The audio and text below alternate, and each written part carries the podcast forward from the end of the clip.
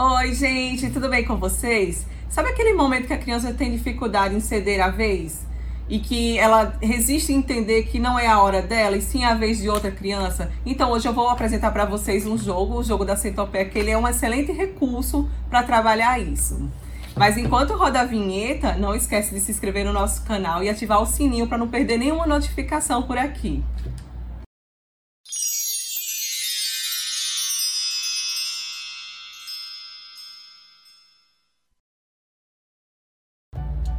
E para quem ainda não me conhece, eu sou Isabela Medeiros do Clube Brincante. Vai aparecer aqui o um endereço do nosso site, que é uma loja online de brinquedos educativos e recursos terapêuticos. Lá vocês encontram diversas é, diversos recursos e variedades em brinquedos para estimular a criança através do brincar.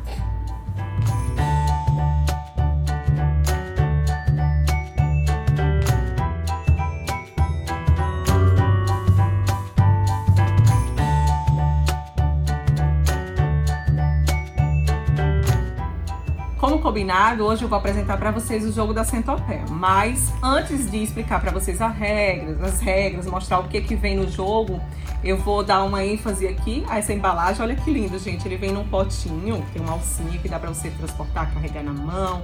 É uma, excelente para armazenar e para deixar dentro do carro, que aí quando você estiver num restaurante, enquanto a comida não chega, qualquer coisa desse tipo, aí na espera de um consultório você pode jogar, né? Ele gente abre aqui e eu vou mostrar pra vocês. Esse jogo, gente, ele é um jogo que dá pra, pra brincar até quatro pessoas. Ele vem é, quatro centopeias, cada centopeia vem uma carinha e seis corpinhos em seis cores diferentes. E um dado de cores. O objetivo do jogo é completar a centopeia. Então vai ganhar quem tiver mais sorte com o dado e conseguir completar a centopeia. Vou mostrar para vocês aqui rapidinho, vou brincar aqui. Então vamos supor que quem tá brincando aqui é o Joãozinho e a Maria. A gente tá brincando lá, né? Duas pessoas brincando no jogo. Eu joguei o dado, saiu azul pro Joãozinho. A Maria jogou o dado, saiu azul para ela também. Depois, o João jogou o dado, a vez dele, né? E aí ele saiu vermelho para ele. A Maria jogou o dado, saiu verde para ela. Depois o Joãozinho jogou o dado, saiu verde para ele. É a vez da Maria agora. Ela jogou, saiu laranja. O Joãozinho jogou, saiu roxo. Olha como eles estão tendo sorte. A Maria jogou, saiu roxo.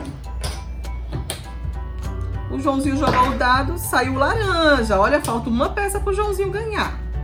A Maria jogou o dado, saiu amarelo. Também falta uma peça para Maria ganhar. Aí o Joãozinho jogou o dado, saiu verde.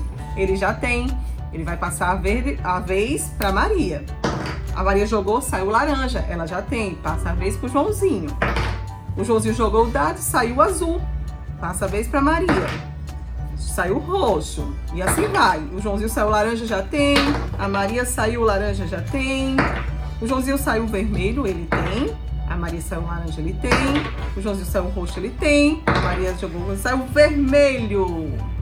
Logo, quem ganhou foi a Maria. Então esse jogo, por ser um jogo de sorte, então é legal para a criança entender que é o dado que determina qual cor vai ser, então fica mais fácil ela aceitar. É um excelente jogo para trabalhar troca, troca de turno é, para trabalhar as cores com as crianças que não sabem. Também dá para brincar da seguinte forma, gente, já olhando numa outra perspectiva como recurso terapêutico. Eu posso montar aqui uma centopeia, certo? E pedir para a criança reproduz a mesma centopeia que eu montei, do mesmo jeito, né? Então ela vai trabalhar um pareamento. Vou deixar aqui um roxo, um laranja, um amarelo e um azul.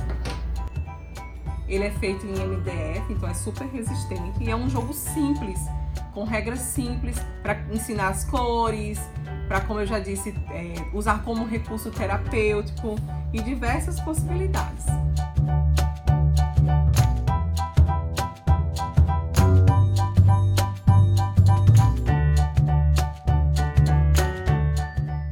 Está disponível no nosso site, gente. Eu vou deixar aqui mais uma vez o endereço.